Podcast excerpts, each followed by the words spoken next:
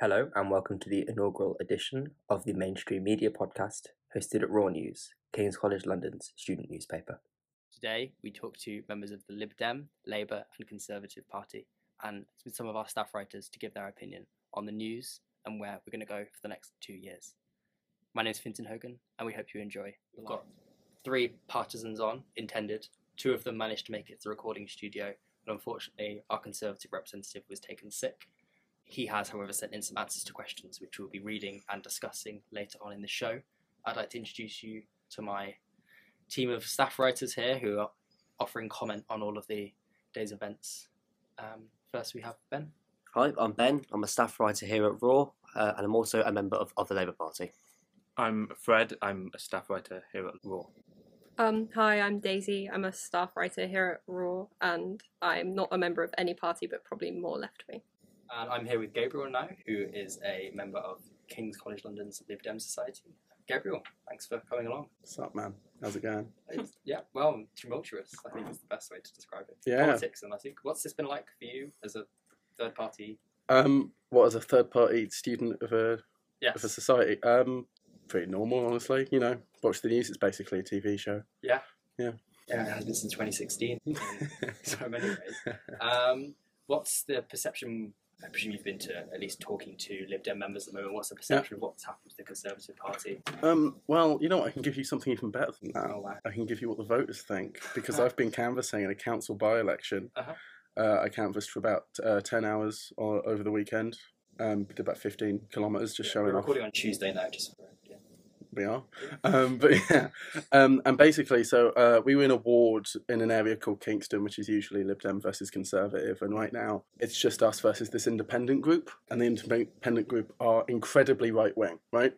But what you're seeing is you're seeing a lot of conservative voters because the conservatives are now so seen as so untrustworthy. They don't know where to go, so they don't know whether to go to someone uh, like us or even Labour or something like this independent group that's perhaps to the sort of deeper urges right. of some of yeah Yeah. deep, yeah exactly. So the unpopularity created by the fallout of what's been happening uh, to the Conservative Party has really pushed people in all different directions.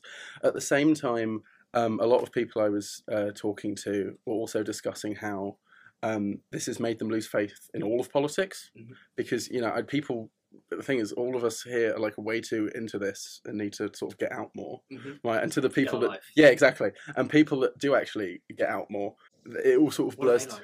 They're, they're, but um, for them, it all sort of blurs together, right? Mhm.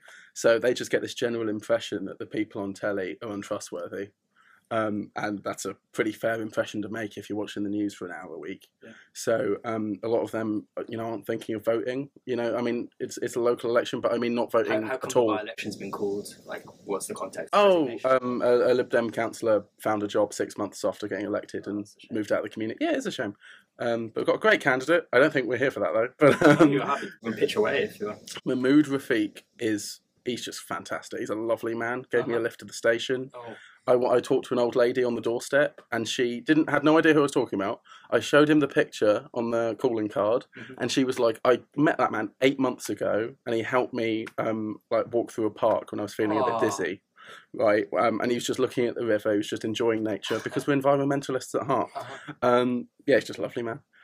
Well, uh, back from back Yeah. from, the, from the anecdotes of the Yeah. third party by election, um, towards what do you think the so people are disillusioned with the Conservative Party right now. There's been a huge swing away from them, at least in your anecdotal experience in Kingston. Do you think this is recoverable for the Conservatives under Sunak? Oh yeah.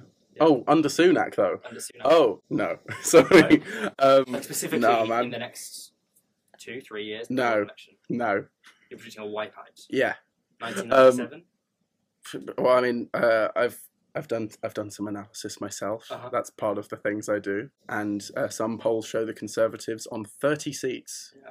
Um, those polls aren't reputable, though. Ignore those. Um, the best polling company is a company called Survation, and they have it a bit more um, generous. But they even they only have them on like eighty. Yeah. This is not. This Wow. is this isn't like you know Rishi Sunak comes out and says, you know what we're going to do? We're going to cut benefits now, and everyone's going to go, well, hey, back on the gravy train. That's Yeah. that's not going to happen, man. I guess counter argument is that Yeah. this is a complete nadir for the Conservatives. We're never going to Mm. get an election at the nadir. I was interviewing someone Right. today and they said Turkeys are never going to vote for Christmas. Like the Conservatives has no chance of them calling an election. Yeah. I, there's a fair argument that um, over the next two years he does regain some of the popularity. You know, people are fickle. Like they forgot Mm. Johnson. I mean, half the Conservative Party forgot what Johnson did in about six weeks with. Truss.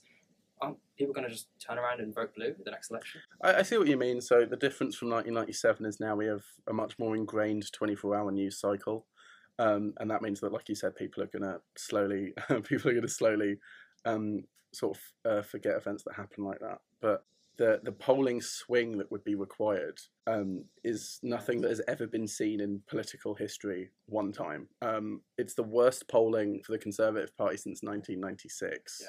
I think she was their least popular and shortest Exactly. serving leader, which is quite the deceiving. amazing. And before that, it was their worst since. But this is this is perhaps in favour of your point, the worst since I believe 1982, one one of those.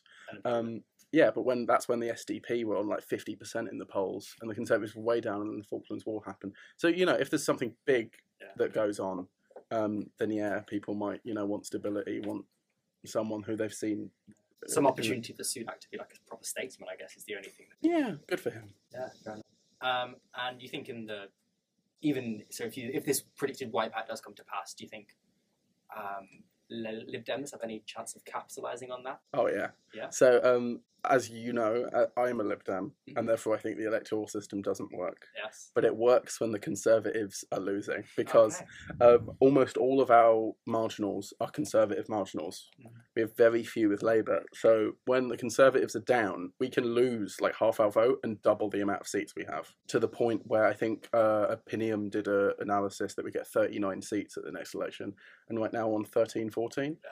So yeah, no, we're we're loving it. I mean, Yeah. we're not loving the country being absolute tatters, But but yeah, but cynically, cynically, um, the Lib Dems having more seats is a good thing. Yeah, yeah. I don't know what else there is really to ask. You That's think right. um, have any of you guys got any questions, specifically Lib Dem related?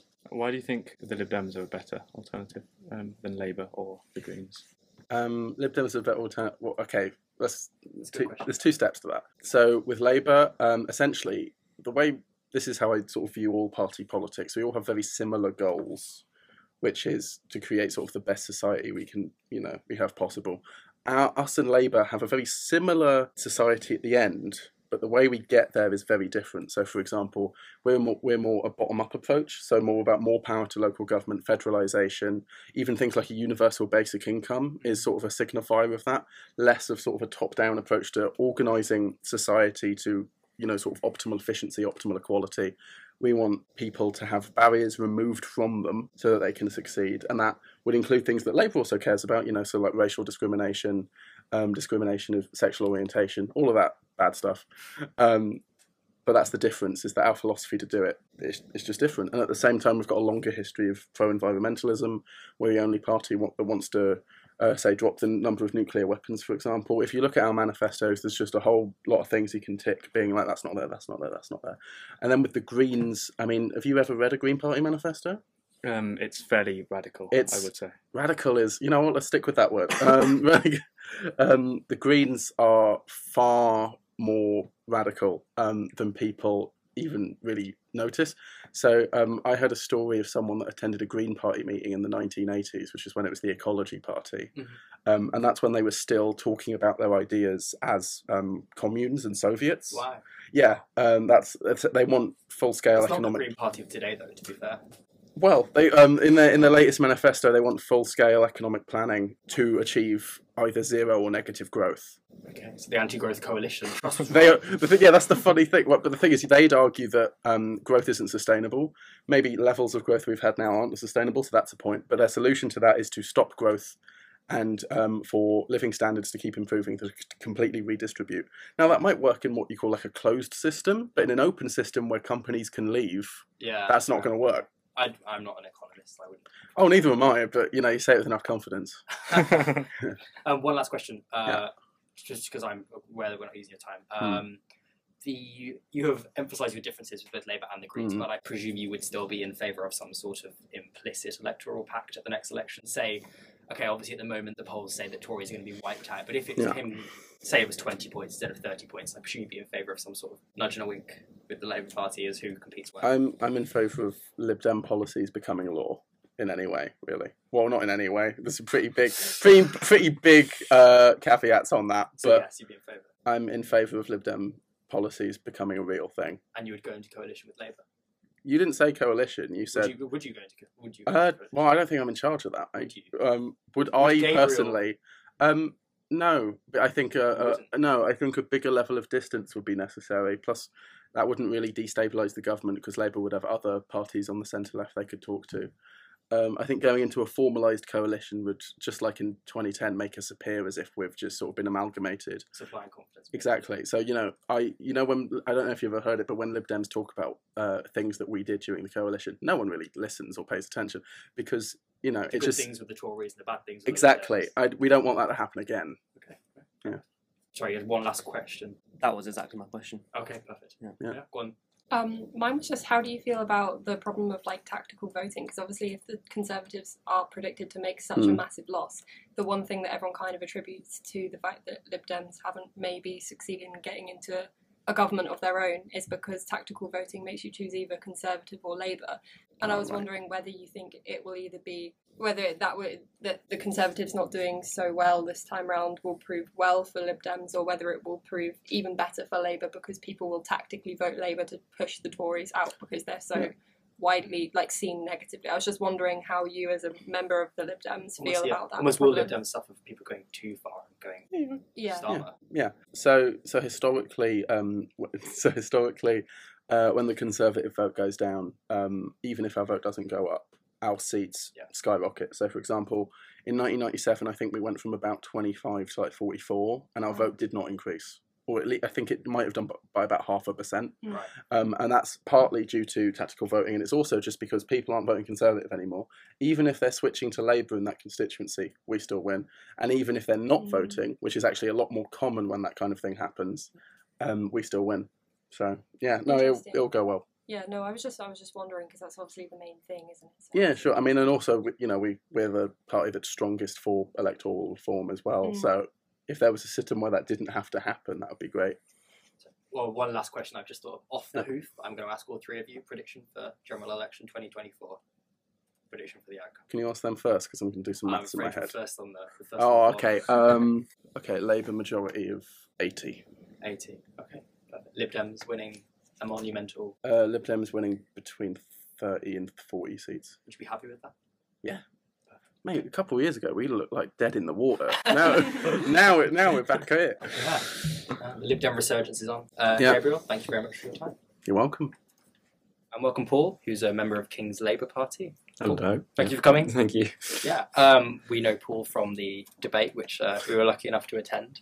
Um, Paul was one of the Labour members and uh, put in a good performance. How did that go for you? Um, no, I mean, I think it went all right. I think we had a very good team, and that um, I mean, it helped that Lewis and I had prepared quite a lot beforehand, and we get along very well. So, I mean, yeah, I think it went pretty well. Yeah, yeah. Well, um, we invited you on today. Well, we invited you on when we had a different prime minister, but you know, that was changed. Yeah.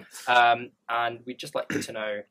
The podcast was originally planned to be about the future of the Conservative Party, and that future looks a little bit more determined now, which means that hopefully the podcast will date a bit better. But um, we'd like to know what you think of the Labour Party's position, Keir Starmer's leadership, first and foremost.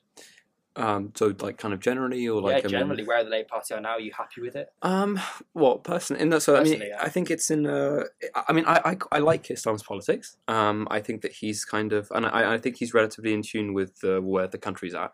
Um, what's I think he's struggling with a little bit is that, and I, I think that it'd be nice if he kind of went out and said this more. Is um, so I mean, he's got like lots of really big ideas about kind of like you know what he wants to see about the green economy, etc. And it's really nice, uh, and it sounds really good, but it's also basically going to be unachievable in like the the the near future because I mean, like everything's going on. Yeah, exactly.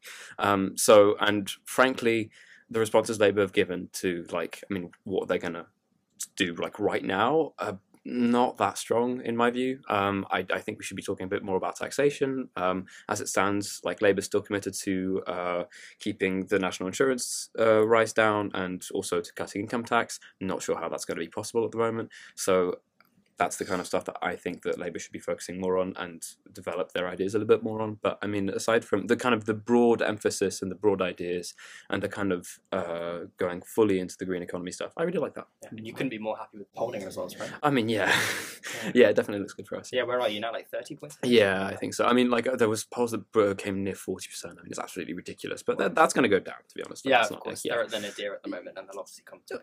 Um, you're involved quite a lot in your local Labour Party, right? And Yeah. Would you tell us a bit more about that and where you've stood in the past? Um, so I I was a council candidate earlier this year. So I mean, my background's a bit weird because I came from Brussels. Uh, so I only joined the Labour Party quite late, just because uh, I didn't have a British bank account, so you can't join a party if you don't have one. Mhm. Um, so when I finally joined, I well, I mean, like pretty quickly actually, I was just pretty heavily involved, just going canvassing a lot. I went canvassing a lot in the West End, uh, just because it was near mine, and then I made friends with those guys, and they helped me uh, get the council candidate role, and then I stood in St James, which is actually the constituency the Strand campus is in, so that's cool. Um, also Downing Street, which is quite fun. but uh, yeah, and well, I mean, I, I lost that because I mean it's a war. I mean, like it's a it's an unwinnable, very strongly Tory ward. But I mean, actually, the results are pretty good. And Well, uh, how old are you?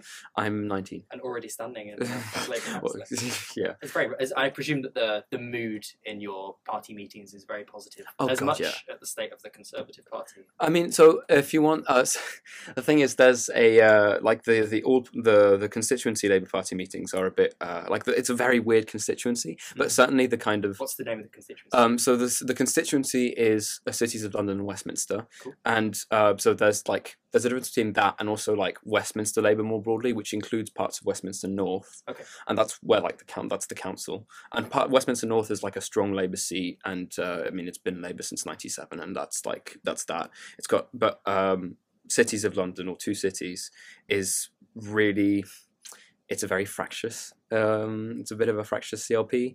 I mean, like I get along with basically everybody there, but I mean it's true that there's like there are people who do who don't get along, and I mean the atmosphere is a bit weird. But um, in in general, though, people were very happy with the results on the election day. No, what's the perception of the Conservative Party? Do you, are you, I guess, optimistic or are you? I wouldn't say complacent. Do you assume that it's going to stay on this way, or is there a, sense of realism? Like I think Keir was trying to get across more that actually act like you're only three points ahead. Oh, yeah. tomorrow it could. Oh yeah, I mean, like I mean, there are two. Like, um, objectively speaking, what like the the Conservatives don't have to call an election for another two years. I mean, and they probably won't. Yeah, they probably won't. And I mean, you know, fair enough, to be honest. I mean, if I had that majority, I mean, I wouldn't give it up like that. Um, so, no, I mean, in practice, the polls will definitely go down at some point. Keir will definitely come up with problems. Um, Rishi's not an idiot. So, I mean, he shouldn't be complete screwing up the economy so badly that the Tories will be leading by, well, sorry, the Labour will be leading by 30% in, in, in two years. Uh, so, no, we definitely shouldn't be complacent. And I mean, yeah, we might still lose this, like, honestly. Yeah, you think? Oh, um, I mean, ah, look, it, it looks unlikely now, but genuinely, like a lot can happen in two years. Um, like, I don't know, it's- obviously, like, I mean, I think about like French politics, things can about how quickly things can change in two years. I mean, two years ago, actually, no, to be honest, if you look, when you look two years ago, like in 2020, people were thinking the Labour Party was never going to win again, and I mean, like now we're we're 30 points ahead. So I mean, like, this stuff changes way too quickly for anybody to do. And I was going to ask at the end, but you've kind of segued yourself into it. For 2024, if you had to make a prediction now, which you do, what would you suggest? We're going to look back at this in two years. I really don't like making predictions, to be honest, because I think that it's always this kind of thing where like people kind of rationalize it ex post if they get it wrong, and they're just like, "Oh, actually, I did see it coming, but I mean, I got it wrong because of this." Um, so no, I don't. I, I really don't know. I it looks like a small Labour. ma- For me, I, I feel like a small Labour majority. I think we can hope for that. I think at least a small Labour majority seems Looking Fair enough. you'd have to suggest yeah, yeah. Well, I mean, right. I mean, if you look at the polling right now, we're getting like 500 seats, but that's not Of course, happening. I'm yeah. not suggesting you be triumphalist about it. Yeah, yeah, yeah. But Yeah. no, I mean, like right now, it does look like a major- Labour majority. Yeah. So Sunak's been just today actually has been appointed as Conservative leader. Mm. What do you think? Like, are you? The last three was kind of Johnson more than Sunak. Are you happy with the choice that Conservative got? Like in terms of pure cynical political choice, who would you have? Would you Oh. Sunak? Cynical political choice. Yes. Um, I think Boris would have been a better candidate for Labour. Yeah. Um, I think that he was. I think that he's going to come up because I mean, like, frankly, there's a good chance that he's going to be like kicked out of the House of Commons uh, in the next few months. I mean, like the fact like having another Conservative leader resign within like three months of being elected again. That that's. I mean, that's that's beyond beyond comprehension. I'm not sure how they'd ever recover from that. Yeah. Um, so Bad optics. yeah, it's not great. Um, so I think Boris would have, and I mean, even if even if he doesn't get banned, uh, which is to be honest, it, it's also relatively likely. Um, but even if he doesn't, like, I mean, he would still be spending a good chunk of this winter, like, in hearings about this in the um, the Privileges Committee, I think. That's Yeah. called. yeah.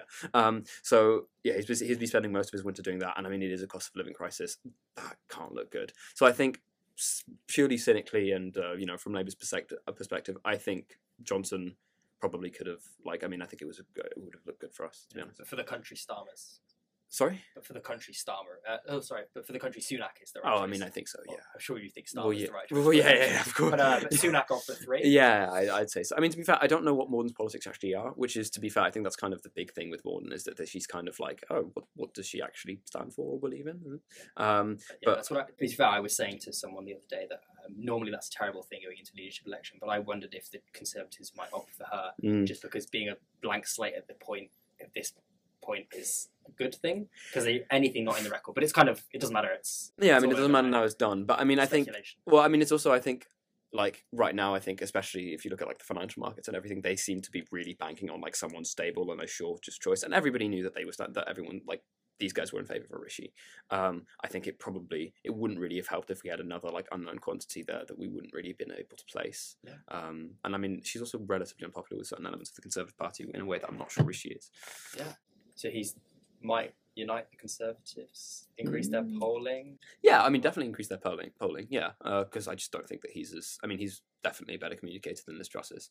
Um, but I mean, he's he's going to struggle. I think that a lot of the divisions in the Conservative Party are probably going to last and are probably more structural than anything else. Um, he's not going to fix that. I think uh, in the next two years. And um, he's received a lot of praise from most courses generally over the last. But where are the weaknesses that you think the Labour Party should really be pointing at? Is it his track record? Is it his delivery? Is it his background? I guess some people would say. Well, I mean, to be honest, just like, he, the thing is, we, we, all love to like. I mean, it- what he's very successfully done is kind of uh, present himself as a whole, like, oh yeah, he's replacing Johnson, he's bringing integrity back to the Conservative Party. The guy was in the government for like two years. He knew everything that was going on. He was there at some of the parties. He's also been fined. Like, I mean, at some point, this is he's got well, basically Yeah, anything like. FPN as well, right? Yeah, exactly. I mean, the stuff that you can say about Johnson, you can basically say all of them. Well, no, no, I wouldn't. No, I wouldn't actually go that far. That, no, no, maybe not all of them. But to be fair, like I mean, He's uh, uh, yeah, he's implicated. I'm not sure he can get out of it that quickly. I mean, I think yeah, a lot of what you can say about um, the kind of the lack of leadership under Johnson, I, I think he kind of enabled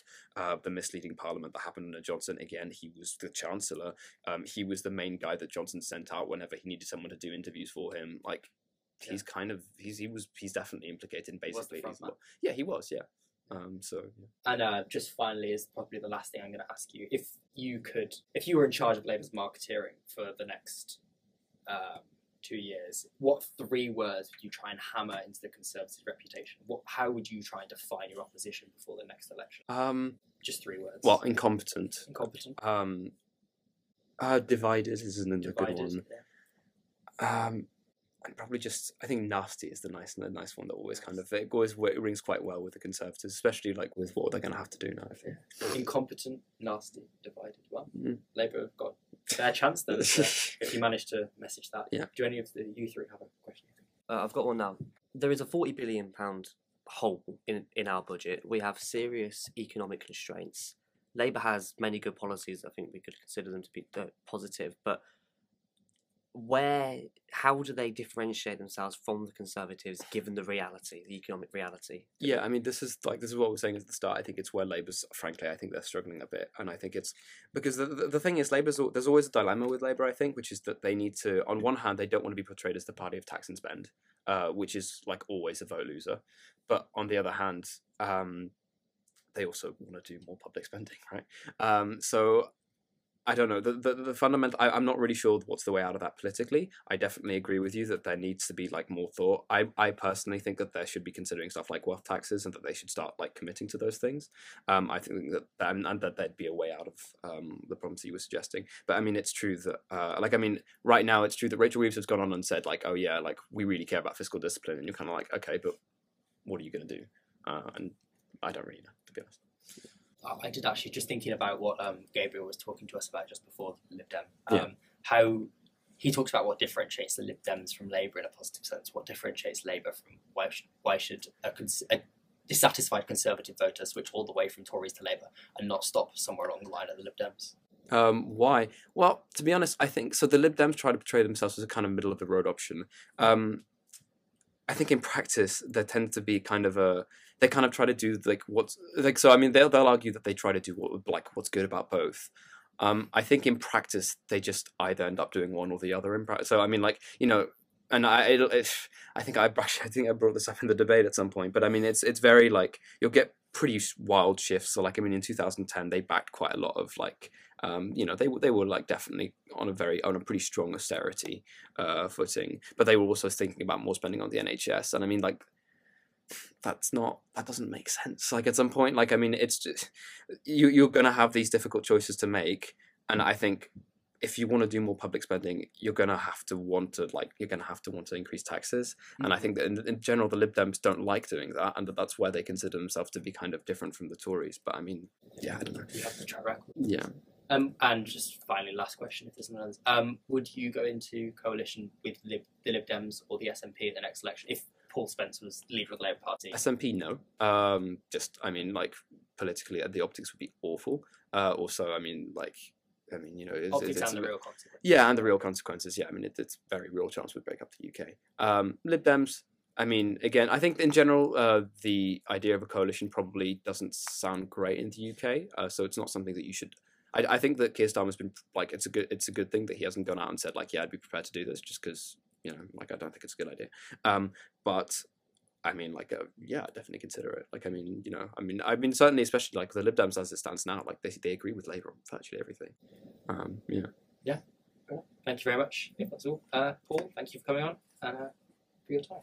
Unfortunately, as I mentioned before, Isaac Fairbank, who was meant to come up as our Conservative representative has been taken ill, and we wish Isaac all the best in his recovery. Um, he wasn't able to attend today, but he's very kindly answered some questions which I sent him. So um, before we start our group discussion with our lovely staff writers, I would like to just read out my questions and his answers to those. So first, I asked him why Rishi Sunak was the right choice for Prime Minister. And his answer was that fundamentally, Sunak was the only candidate who commanded a credible majority of Tory MPs from all wings of the party.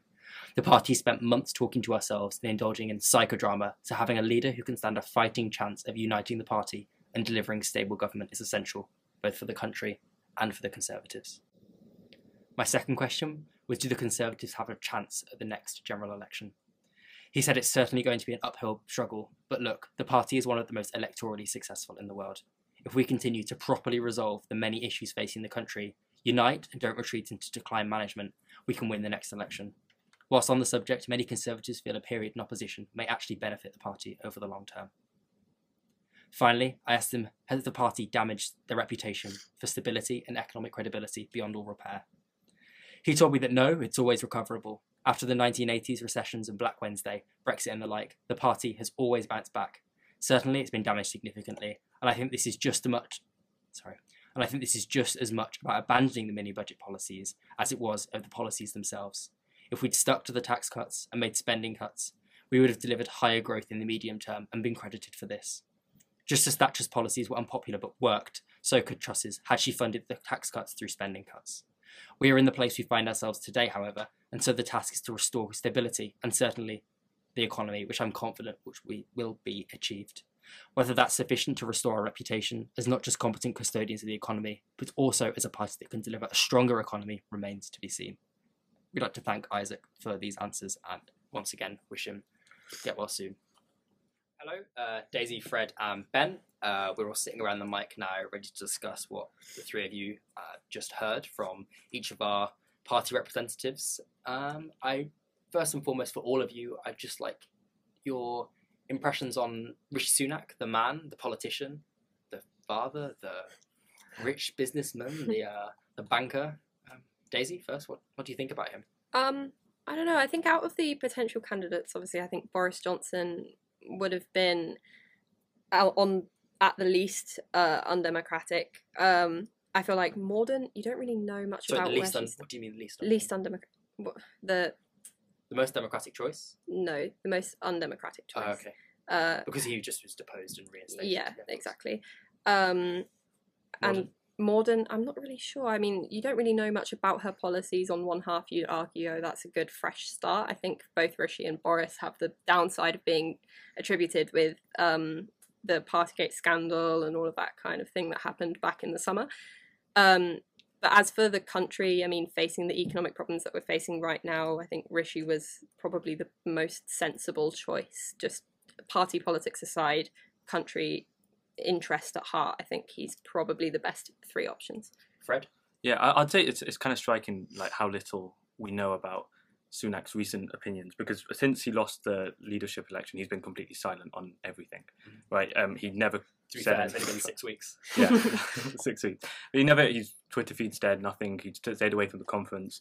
Um, so we don't really know what his um, approach to the current situation is in detail, um, as would as we would have known if he had set out a leadership campaign for a second time. But I think we kind of have to go off our perceptions of him and what he said in the last leadership election, which is that he's going to be someone who's not scared to make hard decisions. Um, that's going to um, Truss said that too, though. no, make he's not going to go in a too ideological direction, and if he is going to make ideological choices, he'll make them with more responsibility and when the eco- economy's stabilized a lot more. I think he's Um, been shown to be pragmatic with. Obviously, he's the he's the COVID chancellor, right? He's the Exactly. um, he's the free. What was it? Free meals? What was that scheme? Oh, the 50% Eat out to help. Eat. Yeah, out to help. Eat out. out He's to help eat out out. to help. But I, I that think was a great Yeah, policy, that to be fair. it's very popular. But I think the the um, he he is ve- he has been very easily pushed when he was chancellor too. So um, is he just going to try to sway and keep public opinion on his side, um, or is he going to sort of like ruthlessly go through a, an austerity period? I think it's that's a hard thing to, to know. At Yeah, this point. interesting. Good question. Uh, Ben? Yeah, I think the first thing we should all say, and sort of regardless of political viewpoints, I think it is it is a great achievement and something we should be proud of as as a country that we had our first South Asian prime minister, our, our first prime minister of, of colour, and I think that is um, I'm I'm a firm believer in affirmative action, and I think it's it's great that a lot of people will be able to see him as a role model and see someone who does look like them in in that kind of, position of power. I think you know, of all the candidates that were available, Sunak is the yeah safest pair of hands. I think he's going to be the most consistent. Um, the pound has, has gone up to uh, one dollars and fifteen cents now already. Um, so the, the market, as soon as Johnson announced he wasn't running, that was Yeah. a huge spike. which is it's quite tells you a lot. yeah, that's um yeah quite a damning indictment of Johnson there. Um, so yeah, I think this is going to be. I think it's going to still be tough times for people, but uh, I think Sunak was the, the best one for the country and probably the best one for the Conservative Party. Um, yeah, Suella Braverman's just been appointed as um, Home Secretary. This is a live news update. Yeah. Fred just told us that Suella is Six home, days after home being- sec. Home Sec after six days after being sacked for security breach from Paul Brown. That's Yeah. just Oh, amazing, that's that- true. The Yeah. context of which, well, it was pretty unclear whether she. Mm. how much it was a whether she- technicality and how much it was a policy issue. So some people said it was something that people did quite often. But, but if it if it really was a, a security breach and she's back six days later, That- so that's pretty upsetting. Shocking. Longer There's going to be questions about that, I think. But um, she did endorse Sunak and kind of won him some of the right for the party. So Yeah, and he may need her to sort of keep them on board. Yeah. Keep something that isn't sort of. I mean, it's hard to see whether whether whether um, his, his focus is going to be on keeping a, a strong economy and trying to not not not lose lose out there. But I think maybe keeping someone who's a bit um, has a radical um, sort of sense of immigration policy and Yeah. isn't afraid to sort of do some really extreme policies. that's the thing. If, if she's Home Secretary, the Rwanda plans back on with more gusto than ever. Yeah. She said it was her dream to deport refugees. I don't know, like for no judgment, I think that it's like not from a position of judgment now, but I think that it is politically very likely that that plan is going to receive I think- renewed emphasis after Priti Patel kind of kind of got slightly dropped. She's this is her thing, right, Ben? Yeah, to add to that as well, we've seen uh, Dominic Raab is back with the Justice Brief, and of course, last time he was in that position, he was trying to get rid of the Human Rights Act and Mhm. replace it with that so-called British Bill of Rights. Of course, that was the only thing that was stopping the Rwanda plan the 1st time round. Yeah. So maybe we could see uh, Um, that bit another one push is forward. Grant Shapps is the new business secretary, uh, replacing Jacob Rees-Mogg, who resigned earlier today. Well, Um, Rees-Mogg was he looked like he was on his way out as soon as he backed Yeah. Johnson so much. But That's the problem, but yeah. Bo- Boris or bust. So Boris Yeah. Johnson, Jacob Rees-Mogg. bust. Yeah. Um, so, what do we think about Keir Starmer and the Labour Party then? In complete contrast, we've had such a period of redefinition from the Conservatives, and Starmer's just still there doing his thing. But I think the perception around him has changed. Fred, what do you think? Yeah, I, I think um, it was a sort of notable that it wasn't just Truss going down, and it seemed to be that he was going up, and also that if Corbyn were there, I feel like the Conservative Party would have been very, they they wouldn't have wanted to disunite, and they would have been far more um, uh, open to like making policy changes and backing someone who wasn't the best candidate and uniting behind someone if the opposition was of a fairly strong socialist instead of like a social democrat or like a more centrist. There's no clear enemy to unite against. Exactly. Yeah. Yeah. Yeah. But Um, no, I would just say I think Keir Starmer is a good figurehead for Labour if they're going over because obviously the next election isn't guaranteed until 2024.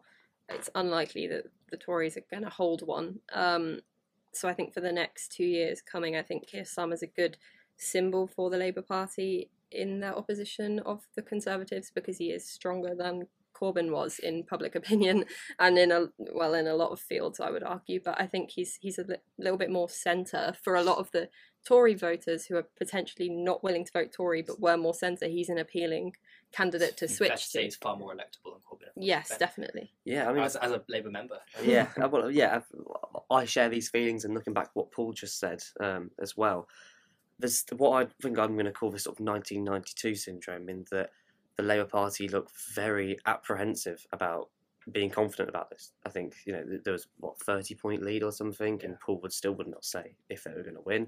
Um, I think that Sunak is the biggest threat that the Conservatives could have could, could have put forward. If anyone can brand what he's going to have to do, which is austerity, the best that that that will be uh, Rishi. I think Labour seemed to be controlling the agenda a bit the past six months, which was what you have to do in opposition. You have to control agenda. You have to uh, be the agenda, and uh, the policies did work were coming from them.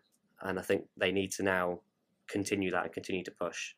I, I would say just from from me, I think that Starmer was quite a potent antidote to what Johnson was, which is Johnson was Yeah. a little bit of everything. He was bluster and bluff, I think, more than anything. Um, that period's gone. Starmer is a details man, former uh, former barrister, former what was his Director of yeah, Public- director of public prosecutions. He's a legalist at heart. I mean, your legalist credentials, your detailed credentials are far more important against a man that's. I think he lied in when he was a journalist and all sorts. So he's a man of no sort of attention to detail. Whereas Sunak has the background in this. He was a former banker. Whatever you think of that profession, he can't be labelled in his public appearances. He is someone that has paid attention to detail. And I was listening to something just this morning about apparently when he was in the chancellor uh, role, he was such a big data head. He would get um, information from all different sources and try to reformulate his policies. Yes, pragmatically, as we've discussed, but with an eye to detail, with an eye to comparison against other countries, with an eye to where he's been in the past. So I do think that we are definitely going to. It's not a it's not a bold prediction to say we're going to see convergence in the polling because there's no way that they can stay this far apart at the moment. But I do think that as a leader, Sunak is Sunak is more or less Starmer, but with the eye of the public on him because he's he's in number ten, right? Daisy, sorry. I was just going to say, I think that, um, yeah, Sunak is an incredibly strong person to go up after the reputation or after the last six months that the Tories have had. He's a very good choice to go in as Prime Minister tactically for them. But I would say for Starmer, who has previously, you know, it's been relatively easy for him to pick Boris apart because he was such a character, right? I would argue that potentially the choice of Braverman is an interesting one because she doesn't have the reputation, I would say, that Rishi does of being that strong, like background of knowledge, very analytical.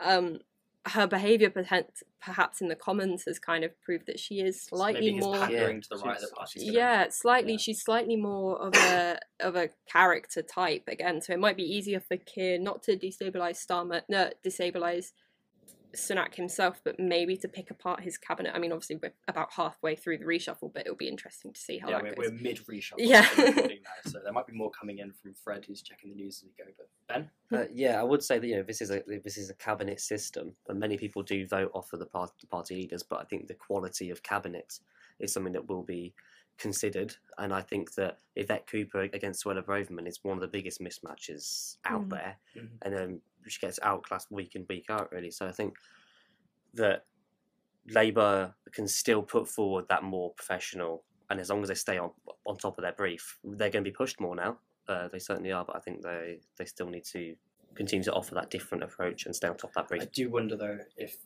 the Braverman issue is going to get that much airtime compared to. I mean, everything's dominated by number ten Fred. So. I just want to say that um, coming up is like um, so when when in the brief period of time that um, the Truss was in government, she put forward the plan to scrap all EU law by the end of 2023. That bill's still still present. It's still its second reading. I think is due next week. Um, and Jacob Rees-Mogg is a big fan. I think the ERG are like um, huge fans of this bill, and it doesn't seem the best bill if you're looking It's for sovereignty, Fred. It's important. it doesn't seem it gives massive executive power. It doesn't seem like the best thing for economic stability and credibility. So does he have to win them over by putting Braverman in the cabinet and being able to say, yeah, we'll stick to EU standards? Um, maybe maybe that's a thing Yeah. of saying ben, you were shaking your head. Sorry. Uh, is Sunak not the stability candidate? Where could he be I, undercut on one this? thing that I would I would say is that Rishi, because of the way that politics has shifted to the right considerably with the Truss ver- versus Sunak debate, these two are, are they were both candidates who were uh, supported Brexit. Well, Truss didn't, but she does now, and I think that we we believe that. Rishi Sunak was towards the left of the Conservative Party. I don't think there is a left of the, of the Conservative Party anymore, and so I think that Sunak is is further to the right than what is being perceived and so I, I don't believe he's going to be this sort of compromised centrist figure that maybe Starmer's like. I think, I think Maybe just will- the contrast with Truss was yes, yeah, yeah. but That's because Truss was pandering so far to the right. Daisy. I was just going to say, yeah, potentially he feels more left wing because the comparison Yeah. is so right wing. Like the reason why, I mean, obviously this is across the other side of the pond, but people say that in America there is no left wing candidate. It's just that your centre right candidate feels left wing because Trump Yeah. was so right wing. It's a similar kind of thing. Can you have a centre left conservative when a majority in the last six months of their like policies and their uh, ministers have been so far right, you know, not far right, but further along the spectrum. I Yeah, think you- not far right. Yeah. I just want to say that I think that the difference is that like Sunak is grounded in truth and facts, Yeah. whereas Truss isn't. So th- economically, if they were both given a, a good economy, I think they would take very similar decisions in Mhm. terms of how to grow that Yeah. economy and what they would do. But I think No Sunak, tax, no public spending. yeah, yeah, Sunak looks at facts and like actually, He's a pragmatist. yeah, no, but he's yeah, yeah, yeah. But it's more that he believes in the truth, you know. Whereas I think Truss believes in fantasy to an extent, you know, Mm. that she can see a, a reality before her and sort of take plans that are so like far from what is needed at that time. Whereas I think Sunak would want to do that, but it just knows that he has to take certain steps to do that. So they're not m- more or less right wing; it's just more or less credible to an extent. Uh, uh, I just want to say, do you guys, just as the last sort of point before we end up, because we've been going for quite a while with the other interviews as well, do you see a path back for the Conservatives before the next election? I think they'll close. I think it's yeah, it's inevitable that, that, that they are going to close the gap. But I think they still have to do some very. They've got some very difficult choices to make uh, on the economy, and, and it will put a lot of pain on a lot of people. And I think they'll, they will still be blamed for that.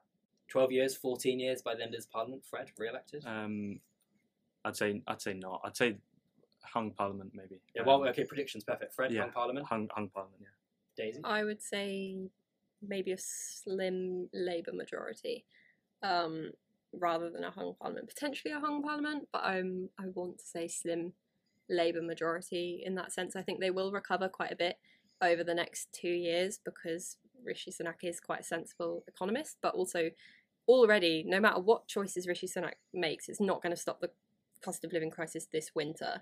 I, it, that is an inevitable fact of life that's going to happen, and no matter what decisions he makes, it's going to reflect badly on a prime minister. People will automatically associate their hardship that they experience with the with the not the government. crisis Yeah, exactly. So he's it's not really stacked up in his favor, I would say, at current. I, so I would say you know, he's still going to have negative reflections. It's easy for us to look at it now and be like, well, he could have this amazing two years and completely close the gap and potentially get re-elected. But I think the facts of the matter are he's got at least six months of slightly negative um, outlook from the public. I do think our experience, especially we're all fairly young, as the same as what Ben mentioned earlier, is that our experience has been the Conservatives just keep winning, and Labour Mm. do not want to rejoice this to any extent because they've been hit back so many times. And yeah, 14 years. Ben, prediction finally. Uh, yeah, probably Labour majority of around twenty five. I think small. But uh, what I'd be really interested, really interested to see is if Sunak keeps the, the leadership and if he's leader of the opposition. If he loses by just 25.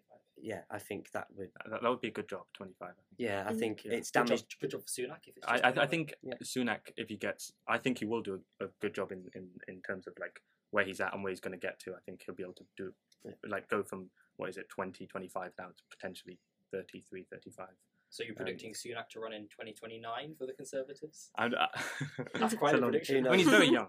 Yeah, He is he's very, got- yeah, he's got he's a lot young. of time. I- I- party yeah. is. I think his main focus right now is damage limitation, Yeah. and I think if he can prove that he's achieved that, It would, it would be unfair for him to do Yeah. get such a, a mean, raise. Well, yeah. you know, It's not about yeah, fairness. it's though. not about fairness. Yeah, I, I, I I think I think as well when when you do get to the 2024 election, you have to remember people will probably have forgotten about everything that's happened, but Labour's not going to let it lie. Like Truss who?